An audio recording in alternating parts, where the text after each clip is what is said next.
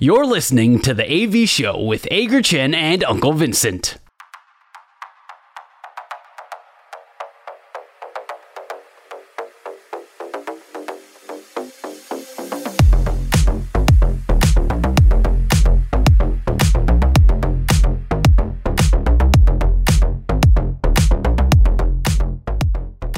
晚安，晚安，欢迎来到的 AV 秀。今天是二零二三年十月六号，星期五。Apple Podcast、Google Podcast 跟 Spotify 上，你通通都找得到的 AV 秀新节目，每个星期准时上架，陪你一起运动、聊天、杀时间。我是纹身大叔，他是 Edgar 阿呆。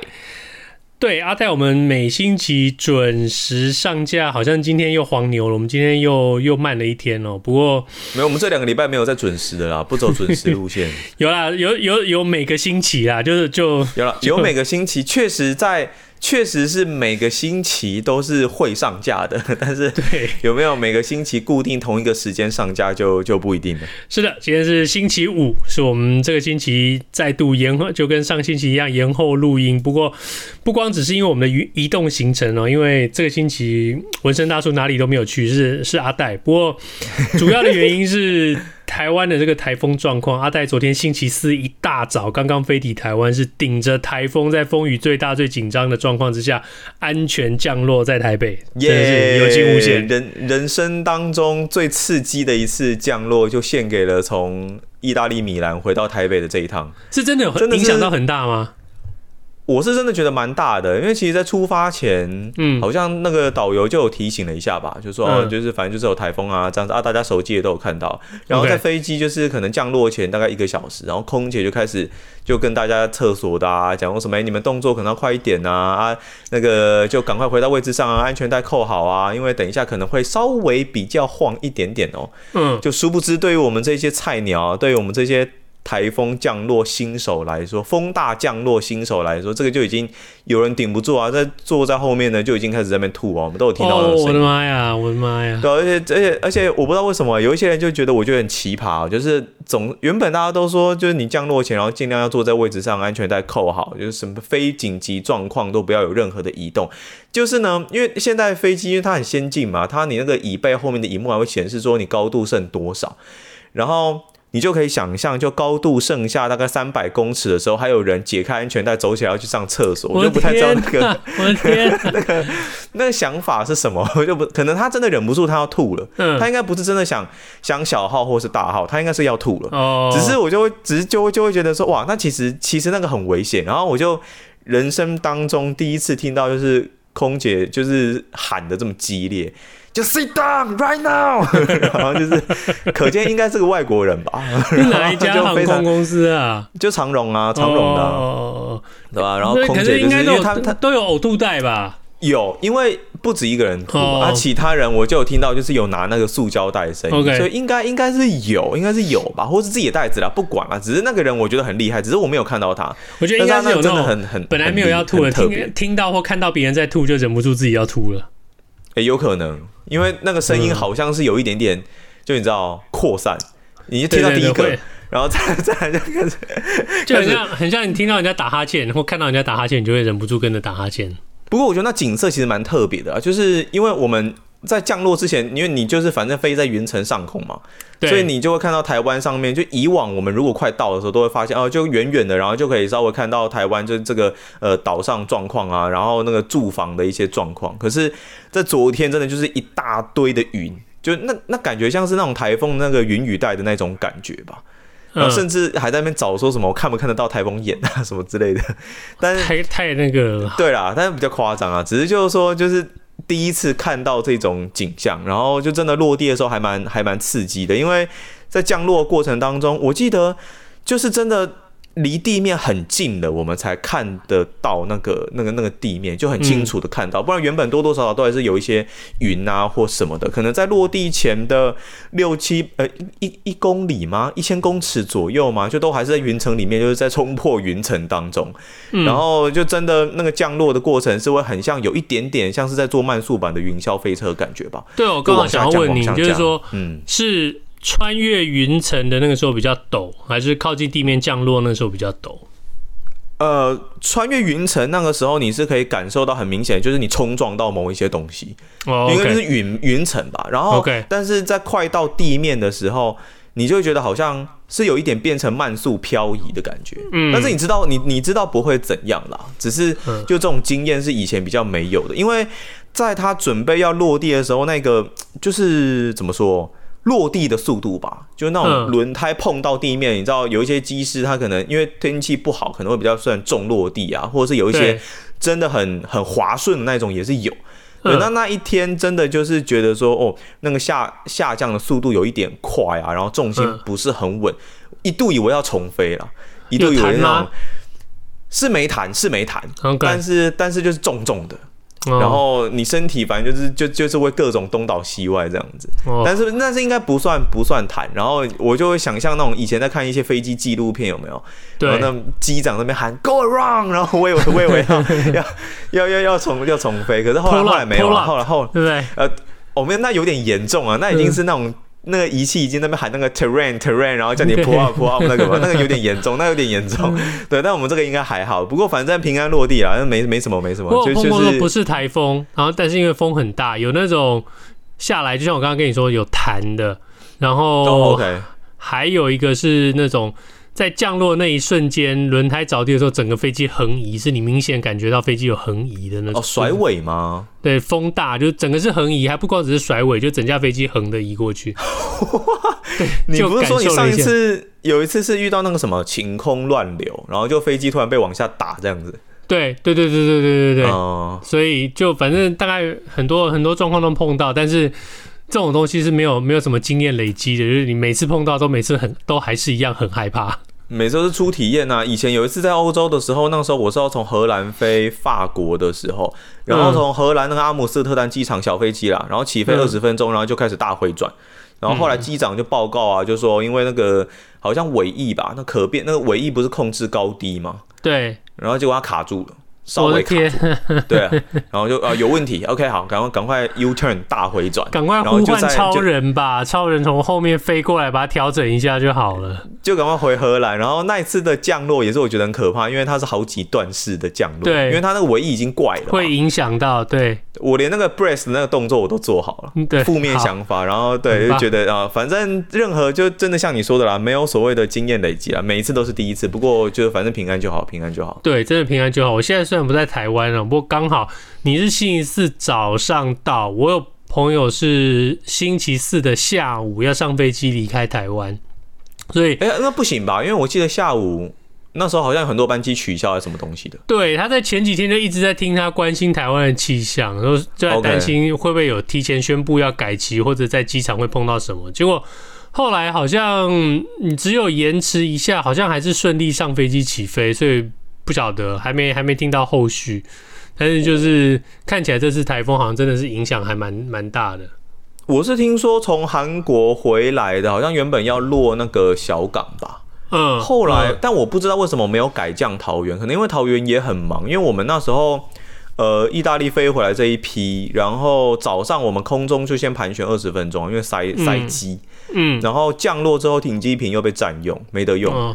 所以 又是又是降落以后停机坪被占用这种事情真的很干，就是你已经到就你会不会，你你你有没有觉得好像有点那种台湾停车场的感觉？就是啊靠北，我我位置被占用了，我没办法进去，对不起，请你们。然后一等就是三十分钟。对，啊，飞机如果没动，它那个油的味道，因为冷气要开着，可能是因为这样吧，所以那个油味。又上来，然后又造成很多人又想要再吐一次，是，所以 所以就各种各种状况，所以我 我我猜要从小港要改降到桃园的班机，可能原本有很多，但是我猜也可能因为机场交通的问题吧。那那那一架我记得好像直接再飞回韩国，从韩国又回来了，然后然后我记得再飞回去，因为天还是因为天气的问题啊，主要还是天气的问题。我的天呐，不过总算是大家都安全回家，在家休息就好了。台风天哦，就。什什么时候看到台风比较严重，就是会看到说那个呃 Facebook 上面很多台湾的朋友会开始说哦，我我那个台风我我我我我我很 safe，我没完没问题，我报平安那种，报平安报平安报平安报平安的越多，你就知道说那个灾害的严重度在哪里。OK，我记得昨天好像只有北北基桃没有放假嘛，哦，其他.其他地方好像都是都是停班停课状态。不过无论如何，还是希望大家。台风天啊，这几天还是稍微再注意一下安全，毕竟也也刚准备要离开嘛。对，不过反正又要进入一个长周末了，因为双十连假，对，接下来双十连假四天长周末，今年有阅兵吗？不晓得有没有阅兵。哦哦，你说那个双国庆的那个大对，以前国庆都说都说要阅兵不是吗？小时候都好期待，都可以看阅兵之类的什么东西的。你有看？你有？所以你有亲眼去看过吗？小时候有啊，小时候就觉得很新鲜。小朋友小朋友喜欢看那种东西啊。不过呃，不管怎么样，我们来进行我们节目的第一个单元好了。本周爽不爽是我们节目的第一个单元，我们分享上个星期发生在自己身上最爽的事情，还有最不爽的事情，不一定要跟运动有关，只要说出来能够开心就好。阿戴，你上星期最爽的事情是什么？嗯，当然主要还是跟意大利有关系啦。毕竟刚从那一边回来，经历了十天的旅程。那第一个我觉得最开心的点就是那边的气候真的让我觉得非常的爽。就是我不知道为什么它的温度其实跟台湾其实是差不多的，就也是呃中午也是会过三十度，但是你就是会觉得很晒，也会想擦防晒，这点是没错。但是可能因为湿度的关系吧，所以你不会觉得身体很黏。那你走在路上会稍微流汗，但是不至于跟你衣服有太多就黏哒哒那种感觉。那像昨天我刚回到台湾的时候，就一下飞机就马上就会觉得哇，我以前都不觉得台湾很闷哦，但是这一次在在在那边待了十天，然后再回来，真的就会很明显的感受到哇，真的是闷哎，真的明明气温没有那么高，台湾三十度，你刚刚说的那个。高温，所谓的高温三十度那个热度，然后你在台湾你会擦防晒吗？在台湾我不会，因为那个通常那个时间点我们都在公司里面呢、啊。OK，那除非我真的要骑机车在外面待很久时间，我之前不是有一次中暑嘛？对。然后如果是如果是让我再来一次的话，我可能就那时候我可能就会选择擦啦。但是因为我们在那时候在意大利每天都是走行程，嗯、所以阿荣也都会提醒我说就是要擦要擦好防晒。嗯嗯，那也确实都大家都有稍微变红一点点啦，然后都还是有还是有热到，只是因为那边好像湿度我记得都是只有二十几趴左右的一个湿度，但是台湾就可以到七八十啊，所以就是会觉得比较闷一点点。那再来就是我觉得，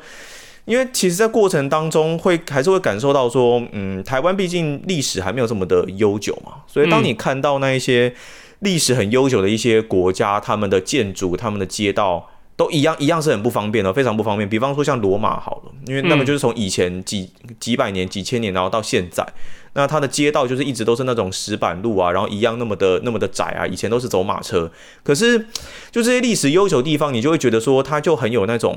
历史的那种遗迹感的那种感觉吧，就是跟台湾的样子确实有点不一样。但是我也总是会在想说。虽然大家现在都在笑说，可能台湾啊就铁皮屋啊铁皮屋啊，然后乱七八糟的街景啊或什么的，但是欧洲也没有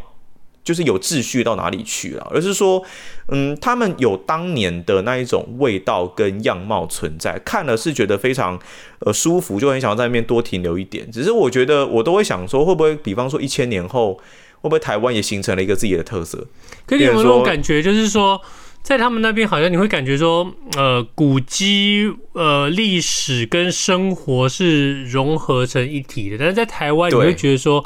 好像古迹是古迹，生活是生活，然后很多时候为了生活，不得不把古迹拆除，或者说古迹维持在这边，就变成是一个很神圣的地方。大家平常也不晓得该怎么去，怎么去跟那个地方共处，只能把那个地方当成一个名胜这样子。就是我觉得那种融合感是有差的吧。那像是对像你所说的，他们那边绝对不允许说你，比方说你要去动竞技场或什么东西，那个是绝对不可能。你顶多就只能说你把它就稍微做一些修整，或是但你的目的都是为了要保存它嘛。那台湾这边其实现在也是保留了很多呃不一样的历史样貌下来，只是就像你说的，我也不知道什么原因啦，就大家距离会有一点遥远。我举个例子，就是我们这一次有住一个。在欧如果有去过可能欧美或者欧洲地方的朋友，应该就有感受到说，他们那边有所谓的那种什么古堡啊，或是庄园的饭店可能会比较多。是，但是那一些像比方说土耳其，我记得有一个是那种地窖的饭店，那它就是附着在历史文物古迹之内的一些住宿的地方。只是他们都会尽量的把那些古老的样子、前人所留下来的样子给保存下来，只是多加了一些可能电视啊、浴室啊、然后床啊这些呃新的东西在里面。对，但他们就是会尽量的并存。只是对我们来说，对于我们可能台湾人而言，会有点不习惯的是，就进去你就会觉得好像有点脏脏旧旧，然后感觉这环境不是很好的那种呃第一印象啦，也确实里面可能会有比较多的一些生物跟你共存。但就是说，这个就是他们习惯的事情。他们他们一直都希望说，能够把这一些呃历史的遗迹给保留下来。是你可能现代人要去适应这些文化，而不是说让这个文化来去适应你了。这是我看到一些比较多不一样的地方了。那当然，当然出去玩，出去玩就是开心啊。只是不爽的就等下再讲吧。OK。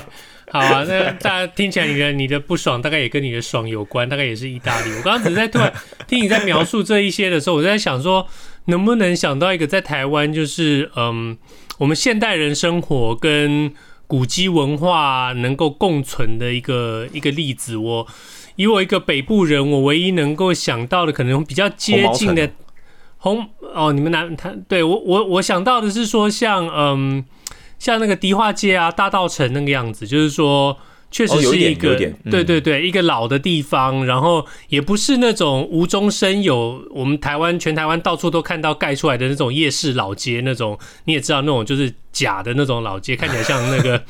像人家古装古装戏那个武侠片布景的那种假的那种老街，而是说，迪化迪化街是真的那个那一些，就是你看得出来它是。呃，维护过的古老建筑，我我不知道能不能算算到古迹的地步，但是这些建筑又跟生活比较融合，就是它有的变成店，有的变成餐厅，有的是变成一些呃小的这些展展馆展览，可以让人家进去看，就是好像古迹的一个区块跟生活有融合在一起。我大概能够想到，应该是大概就是大道城迪化街这一带的这个。整件，但是其他我不晓得。大家如果知道台湾有什么比较比较好的这种例子，可以跟我们分享一下。或者是，或者是像像台南最近有做很多那种老宅改建呢、啊，嗯，比方说什么树屋啊，或者是就是它它外表可能有一些民宿或什么的，可能你就会觉得它外表看起来比较老旧，嗯，那可是其实它里面是经过一些的整建整修的。对，我觉得其实确实在台湾这一方面的文化是有在慢慢抬头了。那也我我觉得也是做得越来越进步，这这点是没错。所以我才会说，我觉得我们因为现在历史还并不是这么的悠久，那大家也都还在学习当中。可能未来几百年几，如果真的有到一千年或什么的话，应该应该会有不一样的样貌了，我猜啦。所以等到三零二三年，有人不小心听到这个节目的录音的时候，欢迎你留言告诉我们一下，说，嗯，那个时候的台湾会是什么样子？那我们要 要接班人选来接我们的主持，不用，不用了，我就一直保存着，希望这个节目一直保存着这样子。好啊，呃，我先讲我的爽好了，我的爽，OK。嗯，最爽的当然就是美国职棒季后赛开打了。大概每年这个时候回到美国，大概就是迎接这个季后赛。那外卡轮刚好我们这个星期都碰到外卡轮，全部都是二比零快速解决的对手，所以就进入了国联跟美联的这个最后四强。嗯，美联这边我们看到的是双城终于打进了打进了这个联盟分区。分区赛，对，然后他们的对，他们的对手要，他们的奖品是碰上了太空人队，嗯，对，然后比较大家可能有看到那个画面，就是比较悲情一点，就是那个之前双城队的那个王牌投手 Jose Barrios，他就在，嗯，他就在那个蓝鸟队的那个休息区，就这样看着他以前的这些队友那个顺利顺利晋级到下一轮去，就有点有点有点让人难过了。但真的蛮替双城开心的，我记得他们是隔了好久好久好久，然后才拿到这一胜的。对，真的隔了隔了好久。不过十几年吗？呃，有有一个前前道奇队，呃，前田前田健太，不晓对，不晓他不晓他那个季后赛会不会？希望他最后不会碰到道奇队吧？你们道奇要先过勇士那一关吧？你不是不看好吗？呃，对，我们不要急，不要急，不要急，我们要先搞不好费城，如果如果费城人。干掉勇士的话，你们你们就不会碰到他们。不要急，我们要先过响尾蛇这一关，好吗？哦，对对对对对对，先过响尾蛇，要面对那个 Corbin Carroll。对，响尾蛇就是第六种子，居然居然就是真的是吊车尾进到了这个季后赛，结果把嗯国联中国联中区的酿酒人队给直落二给打掉了，所以这样的球队其实是蛮危险的。我们道奇队其实其实有一点怕怕啦，因为我们的投手。哦，对了，你们投手状况比较多一点点啦。对，你我们的我们的一号先发是呃，年纪老又受伤，而且季后赛记录不良的 Clayton Kershaw，这个是有点担心了。但是，其实你换个换个角度想，这可能就是他今年最好，就是你知道逆转这个污名的机会。当然了，每年都是这样的机会，会还是还是、嗯、还是希望他加油。那国联的另外一边，当然就是你说的费城，费城人队把马林鱼队给淘汰出去以后，得到的奖品是要对战第一、嗯、第一种子亚特兰大勇士队了。那当然，很自然的，大家当然都会看好说，最后国联冠军会是道奇队跟勇士队在对决。但是我相信，我相信响尾蛇队跟费城人队有有有其他的想法。毕竟费城还是去年的卫冕军。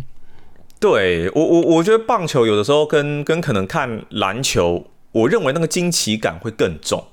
就你虽然是可能最后一个种子，然后打到第一种子这样子，但是如果棒球比赛里面，尤其如果又是那种五战三胜制啊，然后不管是七战三四四胜还是五战三胜了，我觉得那个不确定感都非常非常大。那你每一场比赛先发投手状况会决定很大程度决定这场比赛胜负。可是如果你看你像看篮球的时候，有一些，就比方说你今天如果真的是碰到实力就是比较顶尖的那一种队伍啊，有时候真的。能够不被横扫就已经非常非常不错了。对，那当然，美联这边的最后一个那最后一个组合，我们不是故意忘记你的哦，毕竟你是第一种子的巴尔的摩精英队，今年真的是异军突起。当然，嗯，我们都我们都我们都说这个精英队这个振衰起必是迟早的事情哦，讲了好几年说他们这些年轻选手会上来会上来，今年终于上来，而且一下就冲到美联的第一种子哦。不过，呃，他们的对手是德州游骑兵队，游骑兵队其实。他们在他们第五种子淘汰掉坦帕光芒，其实这是算是一点小冷门吧，而且他们还是在在客场客场连赢两场，是相相当的不容易哦。然后然后，其实你真的要讲他们对上了精英，我不我不晓得哎。虽然精英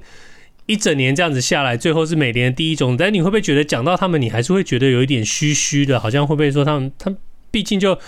对比上国联那边的勇士队，你就不会觉得对精英这么的有信心，反而会担心说，他们就算过了德州这一关，恐怕也过不了下一关。如果是太空人队的话，我觉得其实这有点，我觉得这有点刻板印象吧，就是对于精英一直以来的状况。只是今年既然他们能够缴出这样子足以证明自己的成绩，当然我并没有很了解他们的球员阵容啦，只是就是说。嗯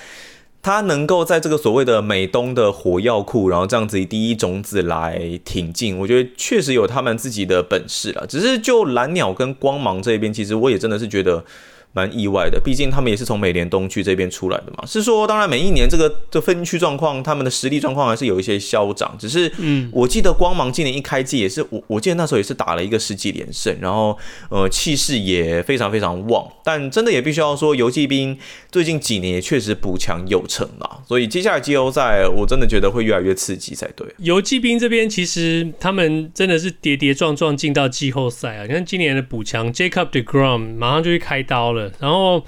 中间交易来了 Max Scherzer，希望他能够补上。结果到了季后，他季季末的时候，他就哦伤兵了，有点像当年加盟、嗯、那个当年加交易到道奇队来的时候一样，突然就说哦对不起，我手臂死了，没办法投。然后 等他，对，等他，等他慢慢复原。现在，现在好像又有传出来说，说不定如果打得够久的话，季后赛还有再出来的机会。然后呢，好吧，那我们就靠 Jon Gray 吧。啊，Jon Gray 也上了伤兵名单，所以 他们也是很辛苦了。真的要讲起来的话，如果我们扣克除掉精英队你说的刻板印象的话，这一仗打起来的游击兵队也不会太好打。不过。最后这四队看起来，如果真的我们要讲刻板印象的话，我们大概大概太空人队的球迷会很高兴，觉得说，哼哼，没有什么人可以跟我们对决。但就像我刚刚说的，我觉得棒球就是最难预测的一个运动，取决于你每一场不同先发、不同打线状况。哎，但你像像你刚刚说的那个游骑兵，他们这一个这一个组合，其实其实我觉得他们反而会是一个蛮轰轰烈烈的组合，就是这整个。感觉上整整可能打线火力上会会有令大家期待的一个表现，但是如果是太空人跟双城这一组的话，我不知道凭我的感觉，我就会觉得说好像可能这个投手手背决胜负是不是？我我我想是了。那这几年这几年太空人队给人的印象就是投打手俱佳嘛，是一个那种嗯，嗯，特别是你要打系列战的话，你很难从他从他那个。这个手下打得到好处哦，因为打系列这种这种，特别是系列赛打得越长，就像你说的，进入到五战三胜，甚至进入到七战四四胜的时候，就是真正考验这个球队的实力啊。不管是先发投手的轮值，还是牛棚的深度，还是这个球队整体的打线跟跟跟防守，这真的就是对一个球队的考验了。所以。嗯，不管你要说是既定印象，还是说真正今年展现出来的实力，双城队确实是有机会可以跟跟太空人队一拼啦。但是他们的犯错空间相对的就少了非常多了。毕竟整体的实力还是跟太空人队，你真的要讲一个一个位置拿出来比的话，确实还是有一点点距离。所以我们还是期待说这四个组合，我我觉得，当然对我来说，对我一个比较没有那么专精于大联盟的球迷而言，就是。打出精彩的内容啦，但这整个到最后的胜负真的是太难太难预测了，感觉上。不过我必须要说了，每年大概就是这个时候，嗯，十月，然后接近十一月这个时候呢，是应该是说在美国的运动迷最开心的一个月，也最丰富的一个月，因为嗯。嗯。我我常常跟你讲过，我最爱的大学美式足球开始进入进入的这个球季的中段了，然后对，呃，美式足球职业的美式足球也也开始进入进入过高潮，然后呃，大联盟棒球现在直棒打到了打到了季后赛，要要要要拼这个世界往往世界冠军的路上走，然后呢，NBA 马上就要开打了，所以哎，你们 LeBron 不打第一场啊？啊，没有季前赛啊，季前赛没关系，季前赛不重要，不重要。养生，养生，养生。所有所有能够能够看到、想要看到的比赛，都会都都都开始都开始打起来。所以这是十月，应该就是最最忙碌也最开心的一个月。这个是我这星期最爽的一件事情哦，真的是眼睛来不、嗯、眼睛眼睛开着就是看看。还有中指啊，你忘了中指哎。哦，中指，对，我忘了中指。我们 我们我们下个礼拜再讨论中指。下个 OK OK，这礼拜不聊中指，对，绕了一大圈，绕了一大圈。你最爽，呃，对不起，最不爽的事情是什么？你刚刚说到跟意大利也有关系，okay, 也是有关系。就大家在去欧洲旅游的时候，应该多少都听过欧洲那边的扒手、小偷。比较猖獗一点点。对，你去之前我就跟你讲，跟你讲，远离人群，注意注意把包包放在前面，注意把钱放好，什么什么什么一大堆。对对对对对，就反正这些基本上什么都顾好了，所以到前前面五天结束都非常的。非常的正常，因为你扣扣扣掉飞行，大概就剩下大概八天左右的一个时间吧。然后前六天我们都算是平安的度过，大家都很谨慎，哦，包包一定背前面啊，然后手机不要插屁股口袋啊，包包背后面等于。天哪！然后你们就掉以轻心了吗？没有没有没有没有没有没有掉以轻心，但是就是到第七天的时候吧，就是回国的前一天的早上，然后就发现我们的游览车半夜停在外面，然后结果被小偷入侵。然后整车上面的东西都被基本上有价值的都被搬走。可是，等一下这要怎么入侵？游览车不是那么好入侵，打破玻璃还是撬开门还是什么？没有没有没有，这车子呢没有任何的外伤。但是就我们早上在饭店就是在集合，就准备要走行程的时候，然后司机呢就很紧张的跑进来，然后说要找导游。那找了导游之后呢，他们就出去外面看状况，回来呢就跟我们说啊，东西，呃，车上东西有价值的基本上都被偷了，然后要大家确认一下自己有掉了哪一些的东西，然后又放了哪一些东西在车上。因为其实当然这个很不小心，但是大家在前几天就真的。在车上，你就会觉得好像没有什么太大问题啊，反正有锁啊或什么的，所以呃，可能一些比方说像外套啊，或是呃一些可能买的糖果啊，有一些人就会先因为很多，所以有些人呢就会先把它放在车上。那这也是尴尬的地方，他他你可能一开始你会觉得说啊掉了也没关系，但当你真的掉了的时候，你就会觉得啊，干这东西是我要送人的，结果它掉了，那也不知道也不知道怎么办。那其实损失最重的是我们这一团的导游。因为他有答应台湾蛮多人，就是要帮忙，就是因为你也知道，意大利那边的精品大概都是四五折在那边在那边打的，所以非常非常便宜。那他也有买了这种 LV 的包啊，然后什么，但买太多了，好像买了三四个，然后就有一个哦，他就放在车上啊。当然那好，那个毫无那个毫无疑问一定一定要被干走了嘛，那一定的啊。小偷一进来看到这个不拿这个拿什么东西，然后。他有四十盒的巧克力，然后也被拿走了三十盒。四十盒是怎么回事？对，然后他他可能有在斜杠做代购这样子，然后所以这个是这不是走私，这是超买，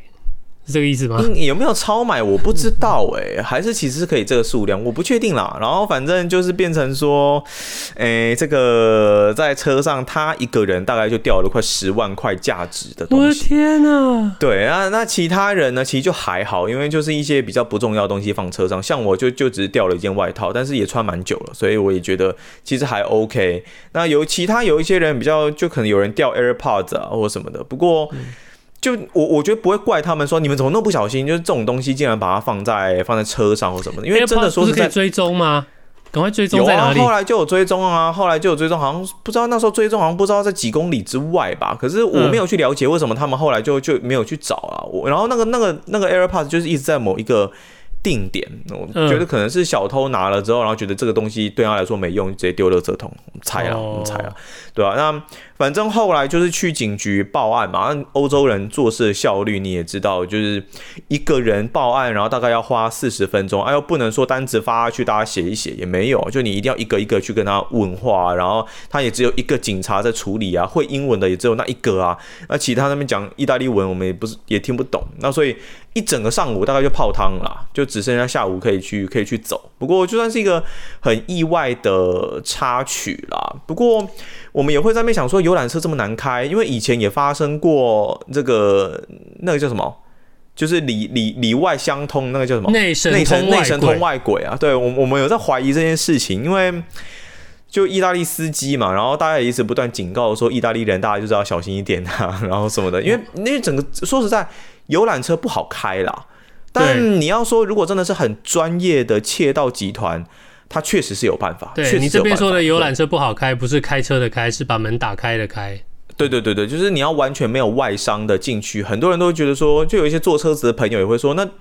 感觉就是要有一个遥控器，就是它确实是需要有一个开关，它还有按锁，然后你要有一些遥控器什么的，所以就会觉得说。这如果没有司机的协助，真的那么轻易的办到吗？但我我们也不是很清楚，反正东西就真的就是大家就那时候心情不好啦，就东西都被干走这样。来来来，从刚刚一直听听到这里哦，那个过程当中跟我一样，不停的觉得是司机干的，赶快在我们这边底下留言留个加一哦。我跟你讲，是不是是不是司机是内鬼呢？因为这个司机司机，我觉得也也是，我不知道是不是意大利人都这样啦。就但是我们最后一天要去机场的司机就很 peace。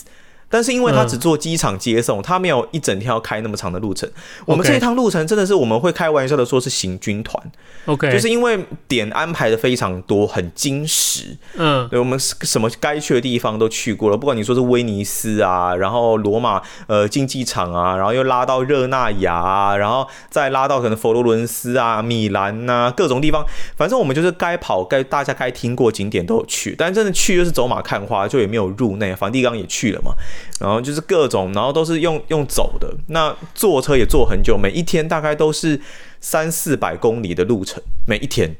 我可以我可以想象你这个行程，因为对，因为你不要说是在意大利哦，你把你这个行程翻译到在台湾哦，要一个星期玩过这么多地方，也是很很很夸张哦。你就很硬，你想想看，其实蛮硬的啦。你一个星期在台湾，你飞到了桃园之后呢，你就要去一零一，然后呢，你就要去九份，然后呢，你就要拉到阿里山去看个日出，然后呢，你就要拉去日月潭，然后呢，你就要拉去泰鲁阁，然后呢，你知道。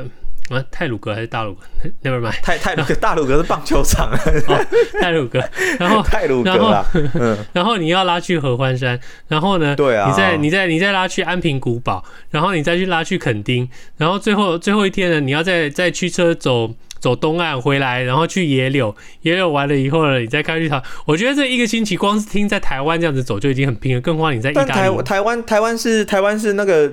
单程单程的距离可能没有来到那么多啦。对，那意大利那真的就是刚刚说的意大利，对，就是放大版。但是其实其实他说这个在欧陆旅游，这算是还蛮就如果你都是坐游览车，其实就算是正常。因为对对因为你们你们参加参加团旅嘛，那通常这种呃，你终你终于去了这么远的一个地方，然后都会想办法要让你，特别是如果都是第一次去的话，就会想要让你把那些。呃，可能会去过可以去过景点，通通都要去一个十足十，这样子你回家的时候跟人家讲到这个旅行社的时候，人家问你说，那你有没有看到什么啊？你有没有看到什么？你你才有的话说，就说哦有啊，我有看到圣母百花大教堂，但是我没进去啊。对，但是总总比 总比你说你说哦没有，我们旅行社没有安排这里，这样他们旅行社丢脸了，对不对？那对，反正后来后来就是因为就被偷的那一天呢、啊，我们原本有考虑压缩行程，但是对于旅行社对于导游来说，他是不能够 cancel 掉任何的行程的，除非有什么不可抗因素。台湾有一些这个，台湾有一些这个什么契约性的，就是你就算去去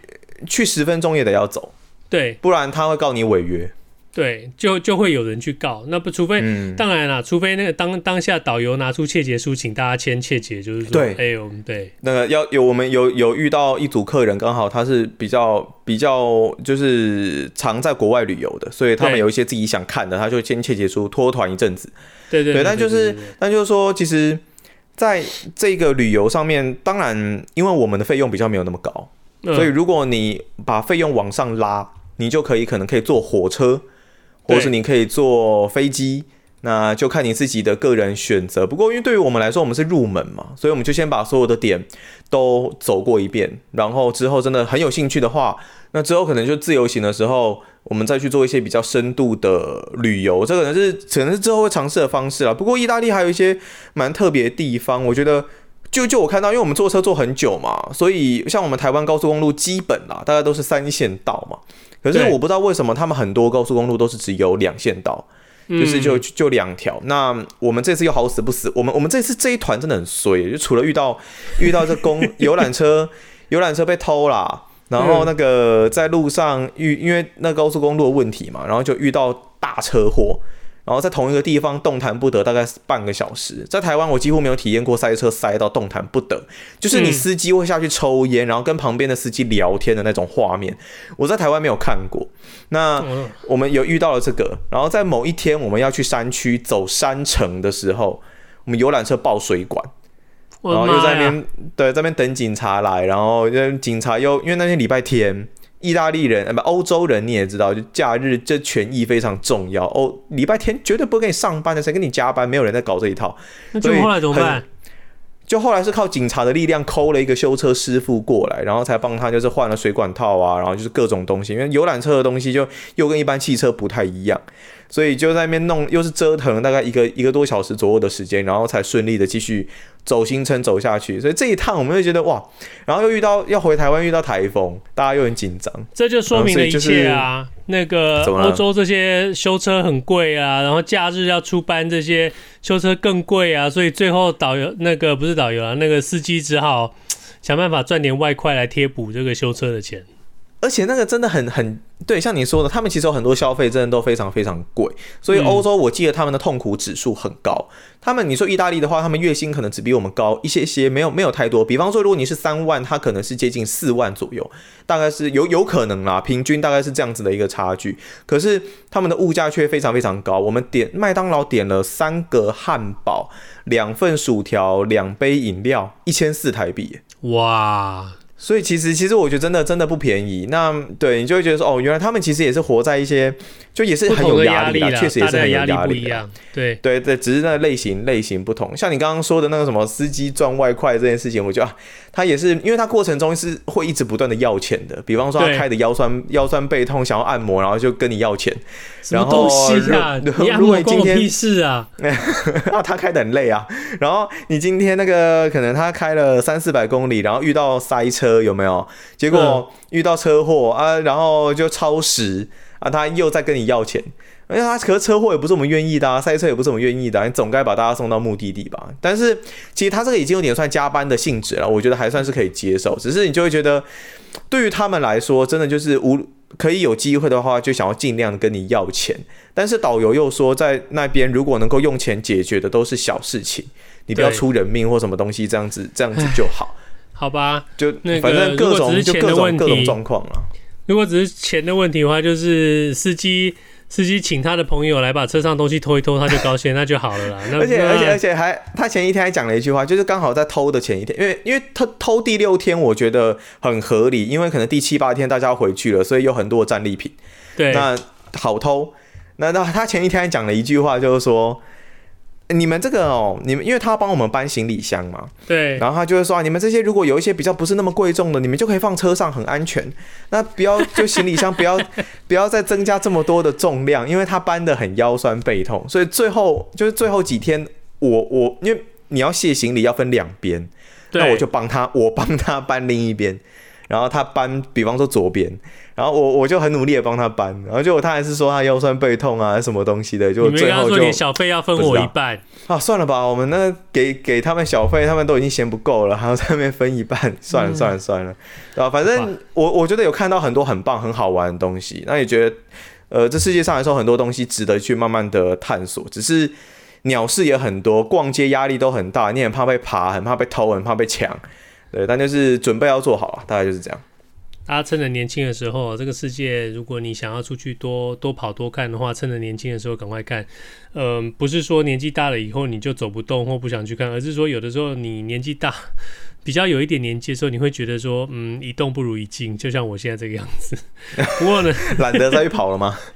对，有一点。不过。嗯，你给了我们这么丰富的爽跟不爽，不爽我就我就简单一点好了。我的不爽其实也没什么，就是你知道，那个离开离开离开我的房子一一段时间哦，再回来总是会有一些修缮方面要做的事情，所以这个礼拜、oh. 这这一个礼拜下来，就是又又又清楚感觉到了美国的物价哦，那个哦真的哦，OK，对，大概大概大概回来到现在大概又出去了好几千块哦，然后美金哦、呃，对，有一个你可以体会的就是就是。我们我们两个的最爱哦，for Runner 我现在每次开 4Runner 出去一次哦，我已经去找最 最便宜的去 Costco 加加油了。那 Costco 我加完加完一加完满满一缸的这个 Forerunner 就是一百块美金哦，不多不少，一百块。一百块美金哇，三千多哎。对，加满加满一缸大概大概大概是这样。讲到讲到油价，我这次去我也发现哇，欧洲油价好贵哦，一公升将近两欧哎。我觉得好扯哦！台湾的台湾的油电的价格都是相对相对相对友善，便宜吗？嗯，所以、嗯、所以这些会决定很多很多的事情，因为你油电价格一上来的话，真的是所有的东西通通都会跟着涨。我在美国就会感受到很明显，所以我这个星期最不爽的就是说钱出去的比进来的多，虽然一直都是这个状态，但是这个星 这个星期出去的特别特别特别的多，所以觉得非常肉痛，非常的心痛。不过。总之就是我们这个星期的爽不爽？如果你今天第一次收听我们节目的话，欢迎你加入这个每周四更新的运动类型聊天 Podcast。我们真的不光只是讲运动，有的时候会花很多很多时间讲一些怪人怪事跟新闻时事。当然，如果你对我们节目有任何意见的话，也欢迎到我们 Facebook 粉丝专业留言，让我们知道。譬如说，你觉得阿戴意大利旅行团的司机是不是内鬼？我觉得是，我觉得是，我觉得是，我我我也觉得是。可是你不爽，那么你哇，你你不你你你也不爽，其实我觉得真的真的很多人会体会蛮深刻的吧？就这种东西出去的速度随着年纪增长越来越快啊！我我也是体验的越来越深啊！啊，你那一辆 4Runner 是是要修很多东西吗？没有，我都不修啊，我都不修啊。我觉得是不是就是因为都不修，所以才出去现在变那么快？不会啊，就是基本上我都都让它能够处在一个能够开跟运行的状态。我觉得在那个机械引擎传动这方面我，我我会很小心。但是除此之外，其他的就 就不太会啊。就譬如说什么把椅子破了也不管它啦。然后那个，其实哦，OK，美国的太阳很比较比较烈，然后那个温差也比较大，所以其实。我现在车子前面的那一整块这些这些面板什么那个包覆的那个全部通通都是裂掉，但是我也随便。我知道前前几年他们有过 recall 吧，就是工厂就是车行在这对，在召回要让你帮你换的全部，但是因为我人也不在美国，也没没机会去处理，所以就算了。嗯，所以现在其实其实裂的很漂亮，我应该拍个照给你看了。不过。好啊，爆裂纹，对，不是爆裂，不是纹哦，是真的裂，是爆裂痕，差不多了。那反正那个车车子很老了，那个车子还有，嗯，怎么讲？那个音，你要说是音响，其实也不能算是什么音响，也不过就是播音系统，还是放还可以，还有那个卡带做的，所以够老了吧？那个哦，好赞哦，哎、欸，那个很有味道，哎，那个很棒。哦，你可以开它去那个大峡谷啊，有没有？去大峡谷干嘛？就是看美景啊，看日出啊，走一些土路啊。对不起，这是你的事情，不就不就是这样吗？那跟我没关系，我很怕他开的去大峡谷 开不出来，会裂开车子会。对，不会啦。不过我觉得这这真真的算是蛮有趣的，不同国家有不同的苦，不同的烦恼。对，那讲到不同的国家，这期我们继续要关心一下亚洲所有国家的重大体育赛事，就是亚运。然后目前为止，台湾时间是十月六号的上午。中华队目前的奖牌统计是十五金、十五银、二十三铜，目前的排名应该是大概在第六名、第七名左右，所以对，在亚洲还是相当不错。当然，我们永远因为没有办法跟地主国中国相比啊。我们今天节目开始之前的闲聊，阿戴才告诉我说，中国得到的金牌比任何一个国家的总奖牌数都还多。对对，一百一百一百七十九面金牌哦，有点夸张。一百八，一百八，一百八。我现在一百八了吗？对不起，对，一百八十面金牌，一百。八十面金牌哦，第二名，第二比比第二名日本所有拿到的奖牌数加起来，金牌、银牌、铜牌加起来还要多，所以 对，真的必须要说，中国还真的是，它算是个真真的是也能说是体育强国啊。以这种奖牌数奖牌数来说，只是就是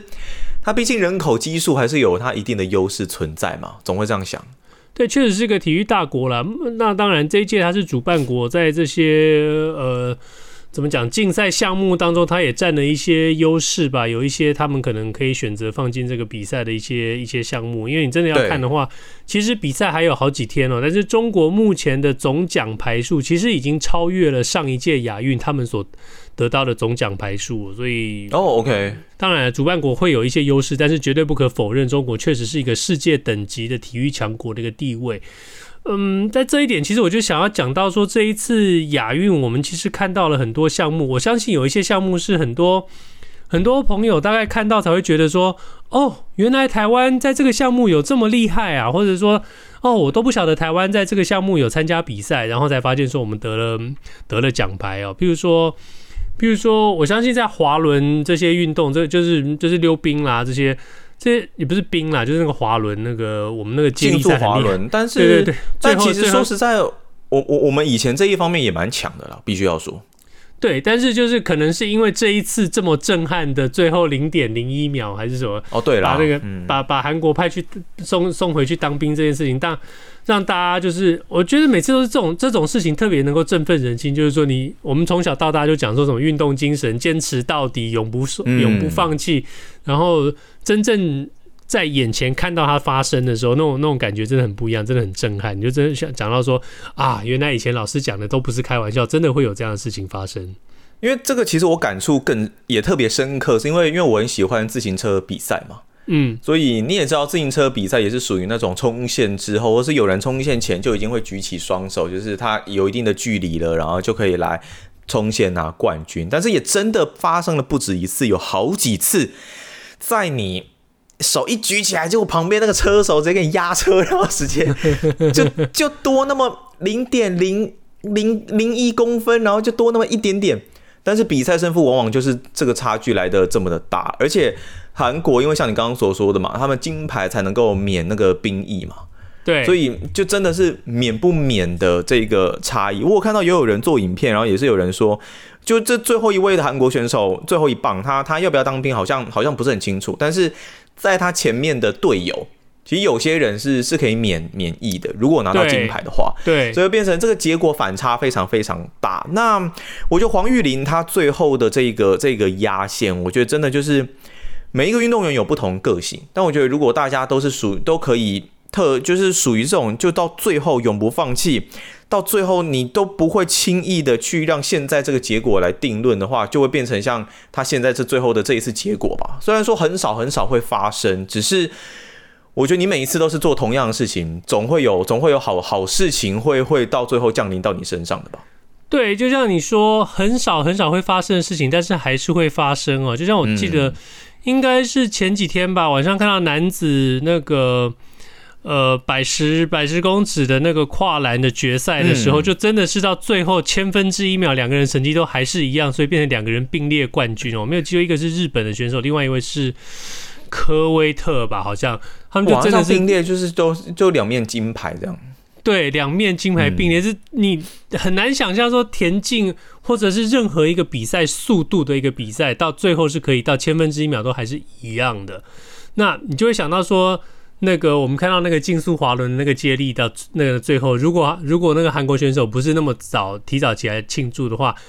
加上中华队最后那一个一脚，说不定两个也会也一样是并列并列冠军，或者是甚至韩韩南韩他们就可以拿到那面金牌，因为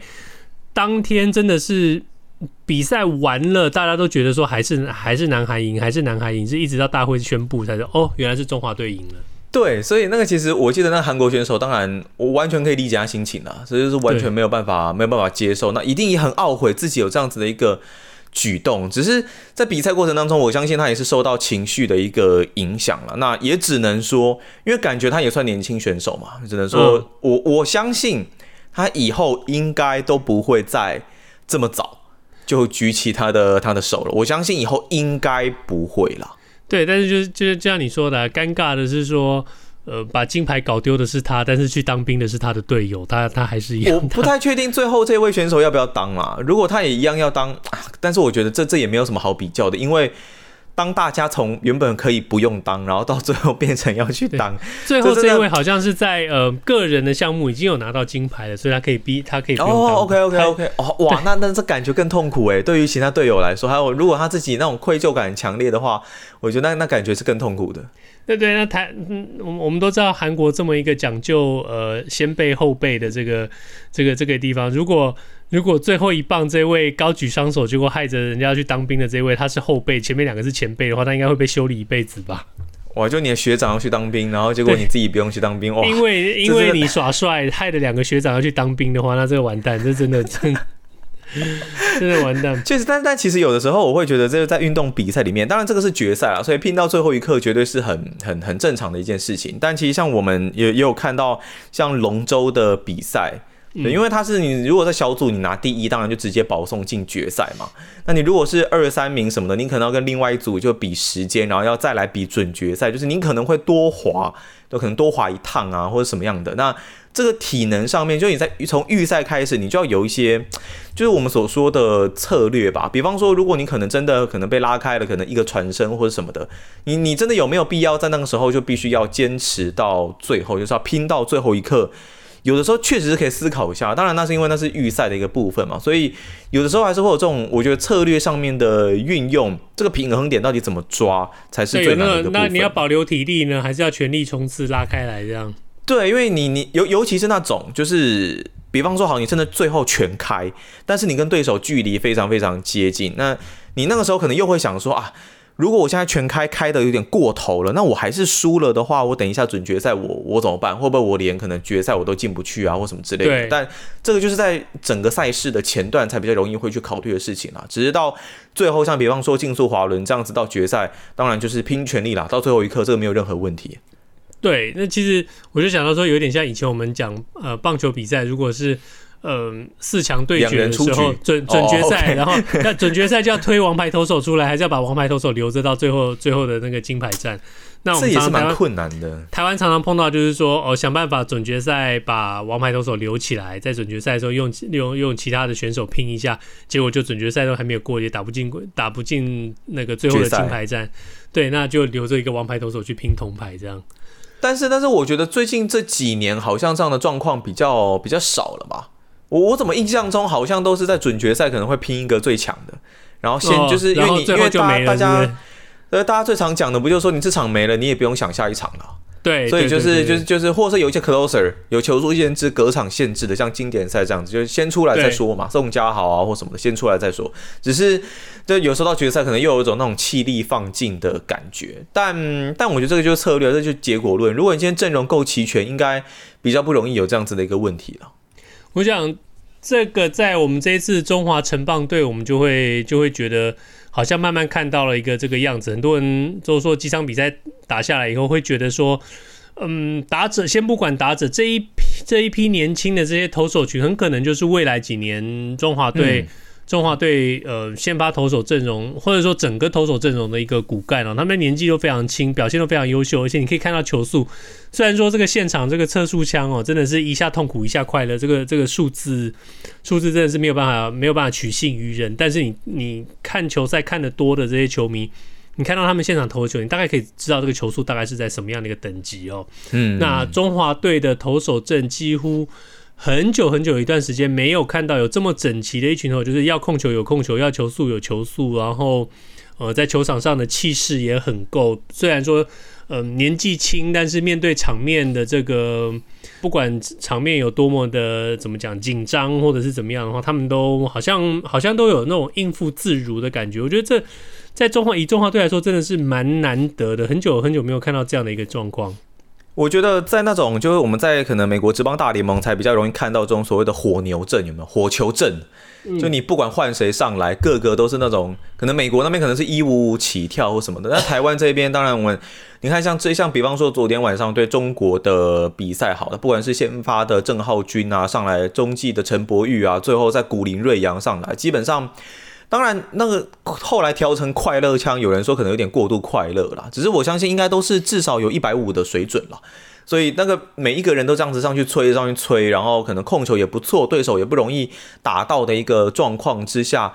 最近我认为，比方说经典赛像中华队打击特别强嘛。那这一届的亚运目前看起来，真的投手呃表现的非常不错，这也有可能像是过去几年我们比较常看到的中华队了。那打线上或许还是要经过一些比较多的调整，只是这一些投手当然都很年轻。所以，如果他们能够继续维持这样子的一个成长轨迹，还有他们的一个球技发展，在未来整个成棒层级、呃经典赛层级啊、十二强层级啊，我相信他们也会慢慢接班。那尤其比方说像呃林玉明、呃刘志荣，这表现我我我认为真的都是非常出色，所以也真的很期待他们的一个发展啊。但是当然也是跟，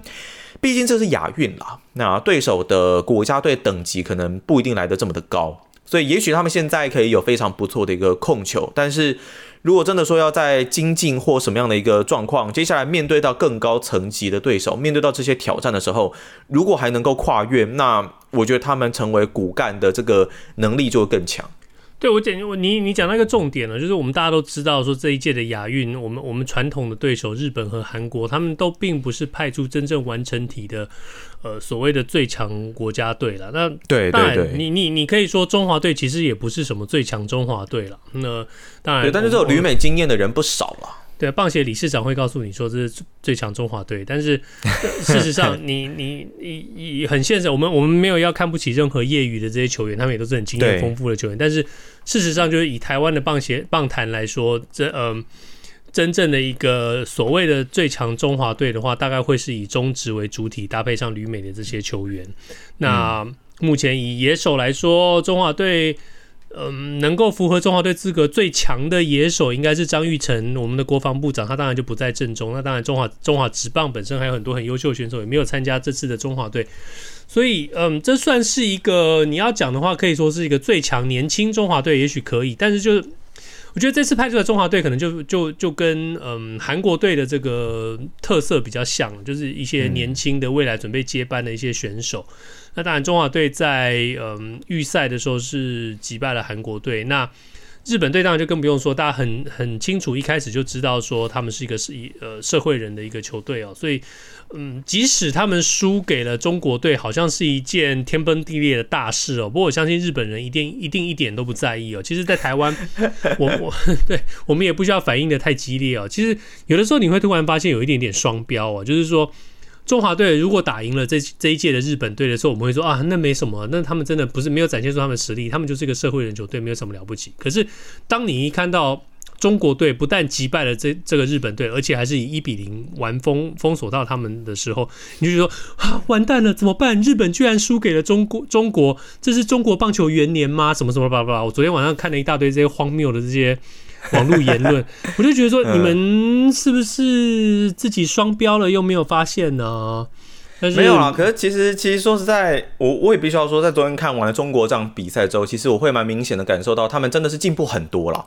确、嗯、实是真的有，尤其是在可能在守备方面，以往可能那种漏球或什么的状况非常非常多。那昨天。我我觉得状况不多啦，可能就一开始那个可能杜南在外野界外区那个漏球，我觉得有点。但因为在界外区了，就是我觉得我觉得比较夸张。那反而是可能在投手在守备方面，我觉得在昨天比赛倒是让我还觉得蛮惊艳的。而且现在他们的打击好像也不一定怕你这种可能一百五十公里以上的一个速球了。我觉得啦，嗯，几年我们我们讨论过，几年前中华中国中国队就一直固定在派嗯他们的选手，甚至直接派球队到美国去接受训练，嗯，还曾经在疫情前派美呃派他们的球队直接去参加美国职呃独立联盟的这个赛事哦，所以我相信他们对于这些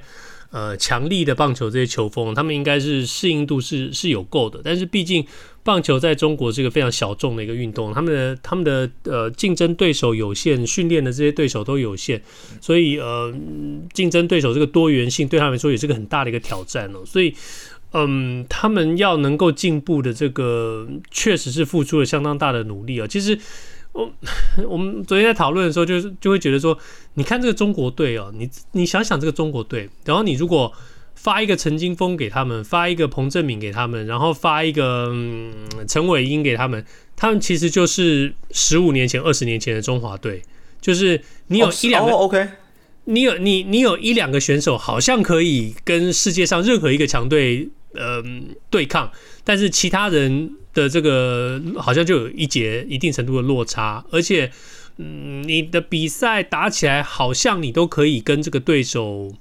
呃，蛮接近的，但是只要一个地方出了一个小错，你就会整个墙就整个崩塌下来，然后就会输得很惨，这样。呃，我们看中华队跟中国队这个比赛，也可以感到有有这种感觉。那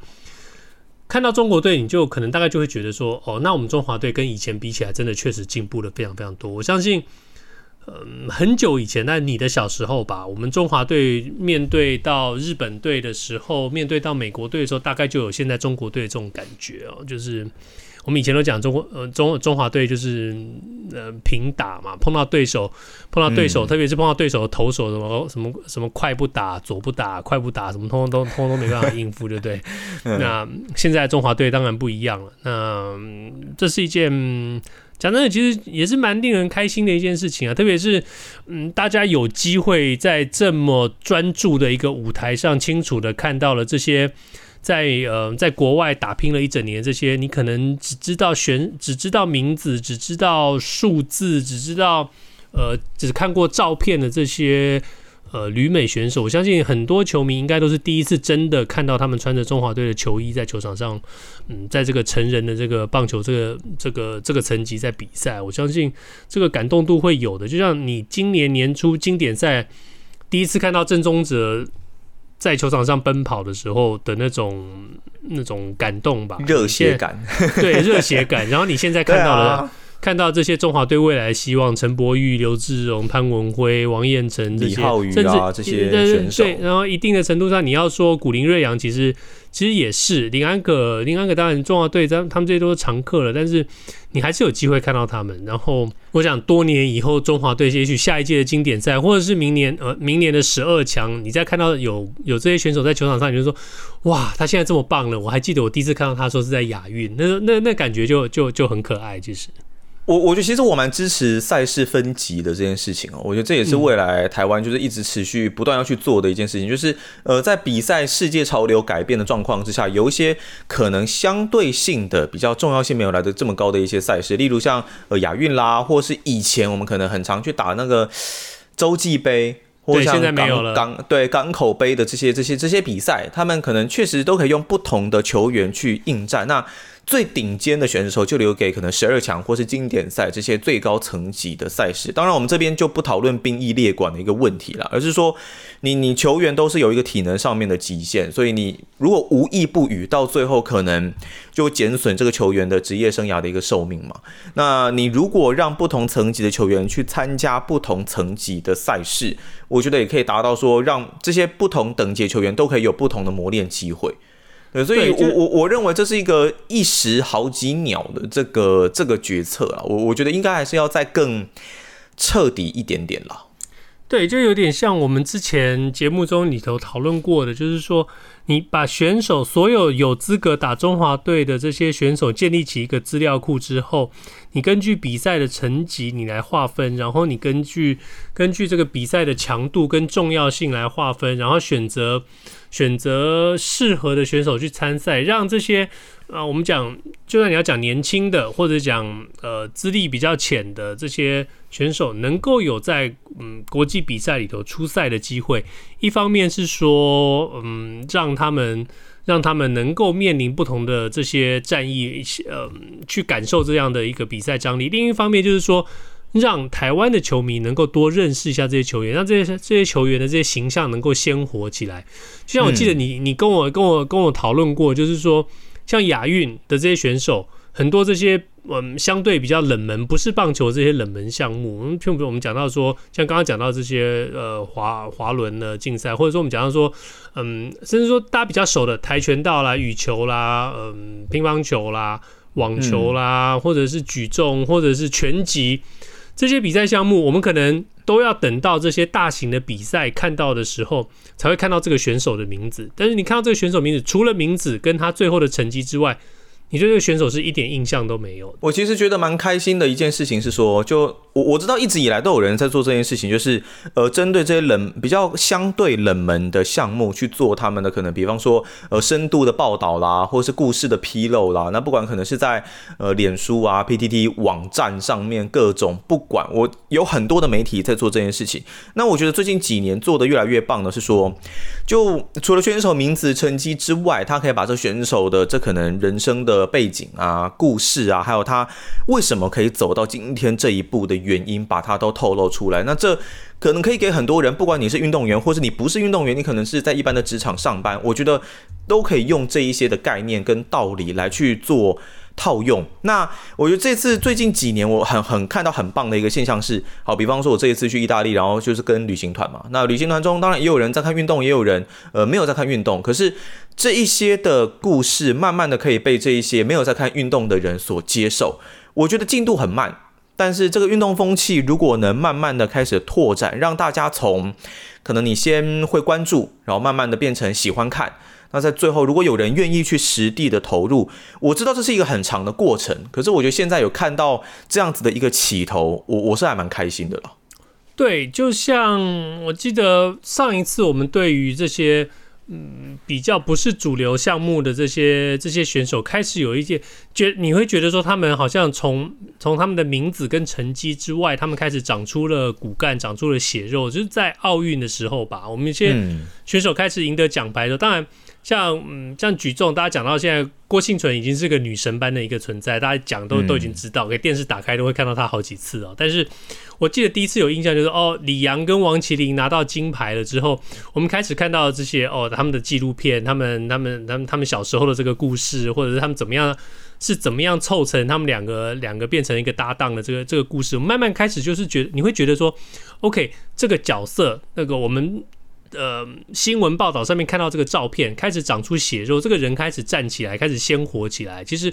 后来我们看到很多吧，还有呃拳击，我记得印象很深的，你就看到哦黄晓雯，嗯、呃、打打进去这个拳击，然后你就觉得哦这个这个这个呃手臂上都是刺青，那哦这是怎么一个回事？然后台台湾台湾对于刺青的这个。接受度还不是那么高，台湾这个整个文化对刺青接受度还不是那么高，其实排斥性非常非常大。那但是你看到一个选手代表国家，那你就开始想要知道说，哦，为什么有这个刺青呢？呃，这个故事背后是怎么样，或者说他整个人的这个成长过程所。所经历到这些故事，你慢慢开始这个人鲜活起来。等到亚运的时候，这次你就会想要关去关心说，哎，上次那个，也许你一下子想不起名字，但会你会记得说，上次那个打拳击手上有刺青的那个那个女选手，哦，这次不晓得她做她比赛的怎么样，你就会去观察这个东西。那我觉得几次的这个运动，几次这样的报道下来，我们慢慢就会对这些选手留下印象，因为。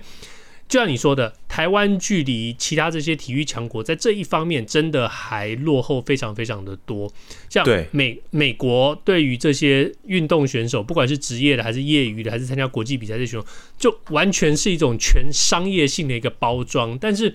它这一条一条龙的这个产业线，就是每年不停的塑造出各种各样运动的这些明星。嗯，你说职业的这些，我们就先不提，我们讲像跟奥运跟亚运有关的这些，嗯。等于是半，其实也等于是半职业的选手。就像美国最厉害的这个体操队好了，他们这些所有这些小天使们，那个参加比赛完了以后，每个都都笑得甜甜蜜蜜的，然后然后嗯，比赛一结束呢，这个早餐麦片谷片的这个。呃，怎么讲？限量限量版的这个盒装就出来了，这个包限量版包装上面就是他们的照片。那他们也马上就拿着这个早餐早餐早餐麦片就合照，然后再不然就是有选手得到冠军就说：“嘿，我要去，I'm going to Disneyland，我要去，我要去迪士尼迪士尼乐园了。”所以他们这整个这个商业包装是非常鲜明的，然后再配合配合一些广告，配合一些报道，像 ESPN 二十四小时播放。三四个频道的 ESPN 就开始有这些选手的故事，你慢慢就真的这个选手是活过来，是真的是当明星一样的塑造。这一点台湾真的还落后，但是我们确实有看到台湾这几年有进步起来。就这个产业链，我觉得是要打造起来的啦。因为其实我觉得不只是比赛，不只是选手这些啊，就这整个媒体上面的包装，因为毕竟我们我们我也算是媒体业嘛，所以我觉得对。对这一块是会看得看得更多的啦。那在国外这个部分，确实他们竞争力更强，那他们的操作的手法也更加的多元，同时包装能力，我是认为有更好。我觉得如果台湾这一边把对于政治人物的这种包装有没有，然后媒体的这种报道的能力。稍微拉一部分的比例到运动资源过来，对不对？但我知道这一切都是这个所谓你观众市场在哪里，你就要做什么事情嘛。所以我觉得这个就是就是相辅相成啦。你你多做，那大家才会去看呐、啊，那才会有更好的一个正向效应吧。我觉得啦。对，我这我真的觉得就是说，为什么在台湾哦那个。每一个六十岁以下的女性政治人物，通通都是女神。然后每一个六十岁以下的男，有每一个吗？然后每个六十岁以下的男性政治人物，不是什么学霸啦，就是什么文青啦，再不然就是，就是每每一个人都都都都塑造的跟跟这些什么一样。然后然后其实我们这些讲起来很辛苦，为国争光，真的是牺牲了一辈子的一辈子的这个时间在这些。在呃，在他们喜爱的，不管是哪一个领域，运动运动领域，然后嗯，还是其他的这些呃文创或者是什么的，对对对，文化这些这些里头，然后他们得到的就是哦一个名字，一个奖章，一笔钱，然后就就就没了。你讲讲真的。过你你现在还记得多少上一届上一届亚运在雅加达发生的发生了一些什么事情？大概大概不记得了。奥运我们可能还有一点点印象，那是因为奥运是呃去年呃延到去年才办的。那今年今年亚运这么多这些感动人心的这个场面，也许也许过个两年，媒体就不再不要说过个两年，也许明年的这个时候，我们可能已经想，可能如果不 Google，我们可能都都还想不起这些选手名字。我觉得这是台湾。最可惜的一点的地方，就像你说的，所有的这些塑造，所有的这些我们讲的长血长肉，全部都都都长到了政治上面去哦。我也不太晓得为什么。我觉得其实像我这次在飞机上，我再看了一次我以前看过的一部电影，叫做《独家新闻》哦。那个新呢是新山色的星嘛，其实里面主题很简单，就是为了流量，为了就是眼球，所以呢会去拍一些很血肉模糊啊，就是这种很惊悚的那种那种图片啊、影片啊，然后来报道，这样才会有人看嘛。那当然演变到最后更夸张，就是可能记者或是这个摄影师自己去捏造很多的一些事故啊什么的，那只为了不是捏造啦，应该就是说他去改变那。就只为了更好的画面等等，所以我觉得也不只是台湾，就美国这边也是有很多短视近利的媒体，那他们可能也是为了流量、为了收视率、为了画面，只是因为投入的人很多，所以可能有很多好的，有很多不好的。但是我我我是认为在台湾这一边，确实还是。大家大部分着重的领域，可能比方说像政治这一块，特别特别特别多。那这个琢磨力道是很强的，只是如果到运动产业这一块的话，这个落差就是来的来的更大。你可能用一句话形容，可能有人会觉得啊，就比较短视近利啊，我们就是只看只看眼前的嘛。从我们国家队的组训到我们经费的规划等等，你说也不要说美国，你说像日本，可能就是走比较长远的一个规划，然后大家竞争者也很多的一个状况之下。我觉得会有比较好的一个结果了，那这应该都是我们未来可以慢慢改变的一个部分。对，现在看到台湾很多很多的事情，都会觉得说，这是不是都只看眼前？你你感觉不出来任何事情有一些有有什么是长远的计划？好像就是哦，好，当下有问题解决，解决以后没事就就没事，什么都没事，没事没事最好。呃，我我我我觉得像现在，比方说青呃少那个国小或者国中这个地区性的这种足球俱乐部，我觉得算是比较长远性的了。因为因为我我觉得很讽刺哦，因为我们并没有职业的一个联赛，所以大家。说实在，讲明一点是看不到希望，所以你也不会以一开始就以这个为目标，说哦，我要当一个职业足球选手。没有，我会去踢球，就是因为我觉得开心。那我单纯的觉得开心去做这件事情，往往会比我很有目的性的去做这件事情还要来的，我觉得会有更好的一个效果，因为。最讽刺、最尴尬的就是这个啊！当当我没有一个很明确的目标的时候，我就是在享受它。那我为什么会去享受它？是因为我喜欢它吗？当你真的很喜欢这个东西的时候，你可能不一定是为了钱，不一定是为了什么名目，你反而能够带来最好的结果。啊，不管怎么说，以台湾的社会、以台湾的环境、以台湾大家的遭遇来说呢？呃，我还是希望啦，多一点运动绝对会比多一点政治快乐很多。那你现在收听运动外交，运动外交是吗？就也也不用担心就外交了啦，就运动让你自己开心就好。不管你是去从事运动，还是你只是单纯的观赏运动，我相信都会比任何跟政治有关的事情让你开心很多。不管怎么样，你现在收听的是阿戴和我纹身大叔一起主持的 AV Show。我们接下来要进行的是良好三坏满球数，这是我们节目的最后一个单元。我们互相问对方问题，双方答案相同的时候是好球，意见不同的时候就是坏球。三正或是四坏，单元就会立刻结束。但是如果到了良好三坏满球数的话，我们就会决定谁请谁吃饭。当然，我们已经很久没有记账了，所以现在也不晓得到底谁欠谁。反正每一次吃饭都是要有人请客就对了。今天的良好三坏满球数，谁先出剪刀石头布？布，剪刀石头布，布，剪刀石头布。可以不要跨海 delay 平手吗？好，再来一次，剪刀石头布。好，你赢了。我赢，我先问。OK。呃，这一次在亚运比较前期的一个事件吧，我不知道大家有没有看到，就是网球。在韩国有一位男子选手叫做全春宇，他原本大家对于他这场比赛认定上应该是可以过关的.但是因为当然整件事情其实大家最后看到就是全春雨在比赛一结束就是疯狂砸拍，就砸把拍子给砸到烂掉，然后 也拒绝跟对方握手，所以就是哎那那个那个真的是烂掉，然后也拒绝跟对方握手。那就会觉得说啊，全春雨很没有风度啊，你怎么这比赛输了，然后就这么情绪性的一个发泄啊？只是在如果大家有去了解，如果有去看这场比赛，就会发现其实全春雨会这么生气，我稍微可以理解啦，因为对方也是，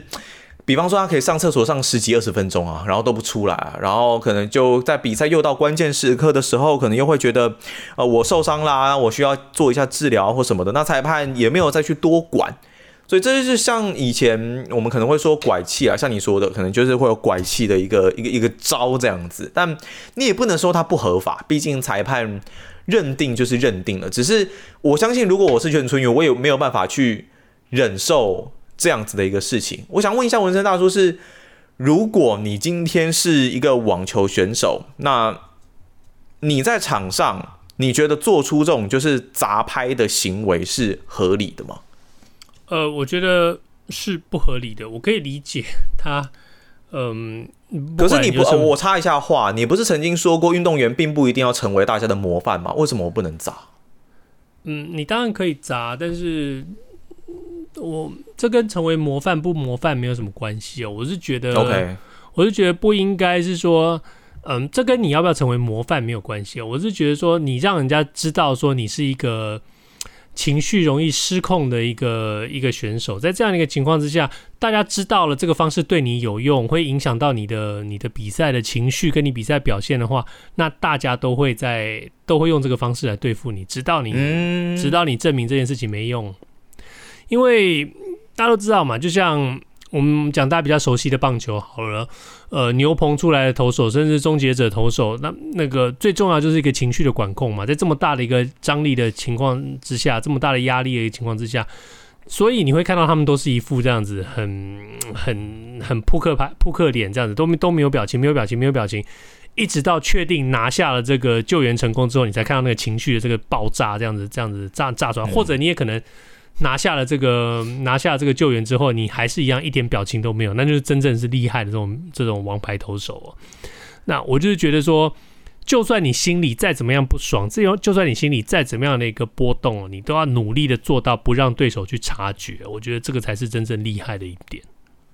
我我的答案跟你一样，因为我也会，我我其实，在一开始看到这个事件的时候啊，我那时候就了解了哦，比赛过程当中原来发生的这些事情，我会认为，哎，砸这个发泄这个情绪好像也没有什么不合理嘛。但是其实后来仔细想一想，会觉得说，就像你说的，你如果让对手去了解你有这样子的一个。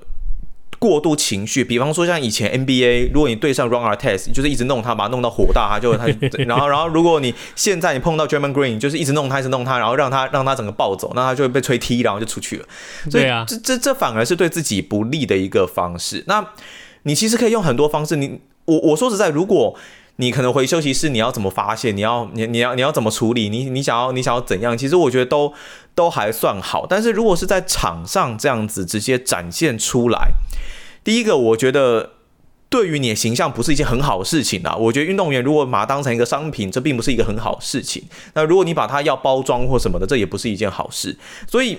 我我我觉得有很多其他替代方式啊，不一定说你一定要在场上砸拍。那我记得之前有看过有一些统计嘛，虽然不一定是官方，就统计这些世界知名的呃网球选手的砸拍的次数。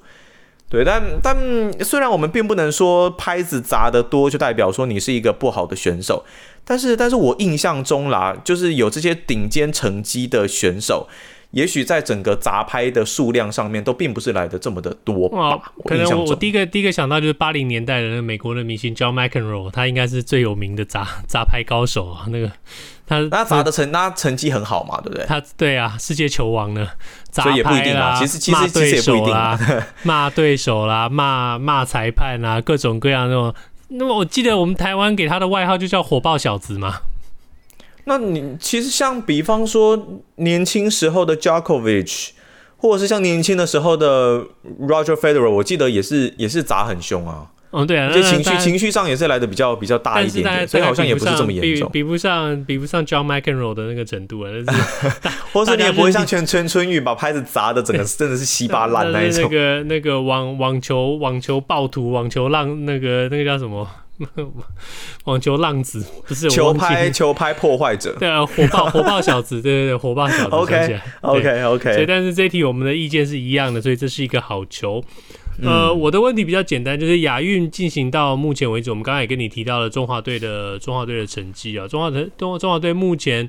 总共拿到了五十三面的奖牌，上一届的亚运中华队总共拿到了六十七届，呃，对不起，六十七面奖牌，所以我们是是有机会挑战突破上一届的成绩。那目前为止，中华队看到现在，你的你的感觉是？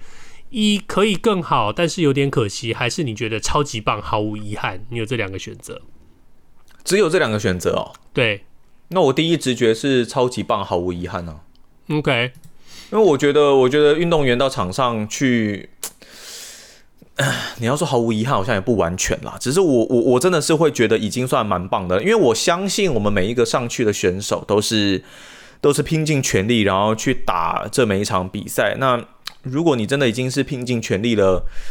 我我我都会觉得很棒啊！说实在，我都会觉得很棒啊。对，有一些比赛项目的这个结果，你会觉得不如预期。譬如说郭婞淳，他只有拿到铜牌，你会觉得你听到郭婞淳就是金牌。然后，然后呃，戴资颖也没有办法争夺奖牌。你会觉得说，你听到戴资颖怎么可能会没有奖牌？在这个女子羽球这单打这这这这个项目，但是你整体的看起来说，我们包办了，我们呃柔道拿了男男子一面，女子一面，各都都是金牌，这些都是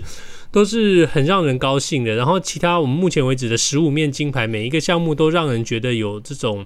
真的会让人觉得，嗯，要么就是呃完全符合预期，或者就是喜出望外的这，特别是呃，我刚刚想到了围棋，呃，男子的这个围棋真的是在接连的打败世界世界第三、第一、第二、第一，然后拿到金牌，我觉得那真的是超级了不起的一件事情。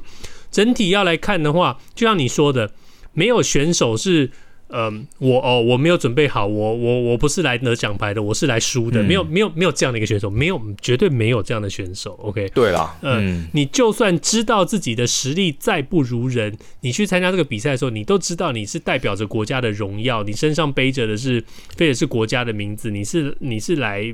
发挥你的权利的，所以。也许结果并不是你想要，但是目前为止，中华队，我我跟你一样了，我也是会用超级棒、毫无遗憾来形容目前为止中华队的表现。那当然，我们也也预祝中华队、中华城棒队能够顺利的，嗯，再再拿一面金牌，对，就真的真的就毫无遗憾了。目前是两好球，两个快速直球都没有人挥棒。Okay. 今天控球不错哦。再来是我的第二题。这一题我知道文森大叔你喜欢打篮球嘛，对不对？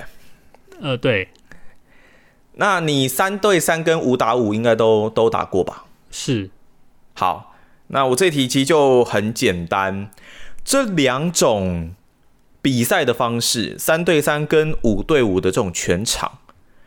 你觉得三对三半场跟五对五全场，OK？对对对对对对对，你觉得哪一个对你来说比较比较好打？或是你比较喜欢打哪一个啊？绝对是三对三呐、啊，因为嗯，我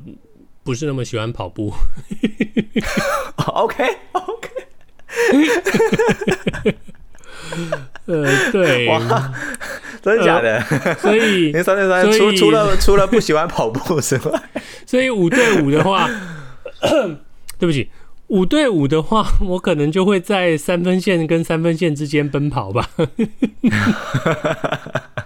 好了，不会了，我我还是会在篮下抢禁区的，对，我还是会在篮下抢篮板的，不会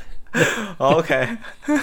对，所以嗯，对，这两个你可以让我选的话，当然我我我还是会选择选择三对三的半场嘛。当然，这所有在台湾读过书的呃书读过书的男生都会知道，在台湾大家最常打的是五对五的半场，所以嗯，五对五的半场，对啊，你下课的时候那么多人都要打球，最后一定都是变成五对五的报队半场啊。哎、欸，没有哎、欸，我那个时候我们都是三对三半场哎、欸。哦，真的、啊，你真的要打，嗯、你真的要打五打五就直接全场了？不会、啊，因为我你不可能拿到全场的场地呀、啊，在学校的时候，国中、高中的时候，对啦，只是，其实像近几年，比方说你到大学或什么的，演变到最后就会变成你全场反正就是报，呃，你没有，你全场你反正就是一样嘛，就是报队嘛。然后轮着轮着上这样子啊，所以我我我打比较多的，你要么就是打三对三半场，要么就是打五对五的全场，就变变这样。那我，我觉得三对三最好笑，最三三对三最好笑的是，嗯，你在公园三对三报队的时候，如果碰到那种，你知道吗？就对，碰到那种阿北啊，那种穿着。穿着穿着吊嘎跟穿着 穿着那个骑穿着皮鞋，然后跟穿着短裤那时候阿北啊，没有皮鞋啦，就那个夹脚拖吧或什么那种。而且而且一队还有三个，三个都是阿北的时候，你千万不要小看他们哦，他们他们会很强哦，他们的他们的传球超厉害的，我我永远我清清清楚的记得，那是我高中的时候，那时候那时候就反正个子高嘛，然后然后投篮也还蛮准的，那时候打球就觉得打的很开心啊，就碰到阿北。对啊，跟他们报队好啊，结果被人家克弹，啊超夸张的。那个不知道为什么阿北那个传球传传传，就传到说他们人都在你背后，然后你们三个人全部都跑到同一边去，他们那边就轻松上篮得分，我不知道为什么，然后就或者是有那种阿北，就是那种三分线勾射很厉害的，还有被他勾进的那一种啊。对啊，而且三分线三分线很会勾射。那当我你没有在怕，因为你如果个子够高，你年纪轻又跳得高的时候，你就觉得你随便你勾啊，你比我矮一个半的头，你怎么勾？结果他就他就他就可以传球传到说你根本不在他旁边，他就他还慢慢投，还故意等你靠近他了，然后他才投那种羞辱你，羞辱式的勾射方式。对对，对于我的幼小心灵造成了很严重的创伤。那反正那我们被三震了啦，因为我也是喜欢三，我们喜欢我喜欢三对三，因为。我我理由也很简单，三对三其实我空档会比较多。嗯，五五对五的话，其实你要有一个空间出来投篮或什么啊，我又不会跳投，我只会定点投啊。哦，所以我动作比较慢一点点。那我就会，而且三对三的时候，你只要你只要简单做个挡人或什么东西的，好像会比较容易有有一个投射的空间出来啦。那我觉得比较好玩。那五打五的话，真的好像多多少少要有一些战术上面的素养，然后你也要有一些空间感，然后你要。眼观四面都可以尽量找到你的队友，所以我是比较喜欢打三对三的啦。对，那我们两个。因为不同的原因喜欢三对三，但是我们答案对但我们都是喜欢三对三，OK。所以我们就被三振出局了。记哦，我们好像前面是连续没有啦，我们前面连续两周都是到两好三坏哦。对，对，我们连续两周，我们连续两周都两个人各赚、嗯、各赚到了一顿午餐哦。不过今天是 今天快速三颗好球直接三振，那干净利落那个。救援成功，所以呃，非常救援成功了，非常非常非常非常高兴，我们两个其中其中的一位终于回到了回到了台湾，安全回到了台湾。那也希望就等你回来台湾啊！你什么时候回来？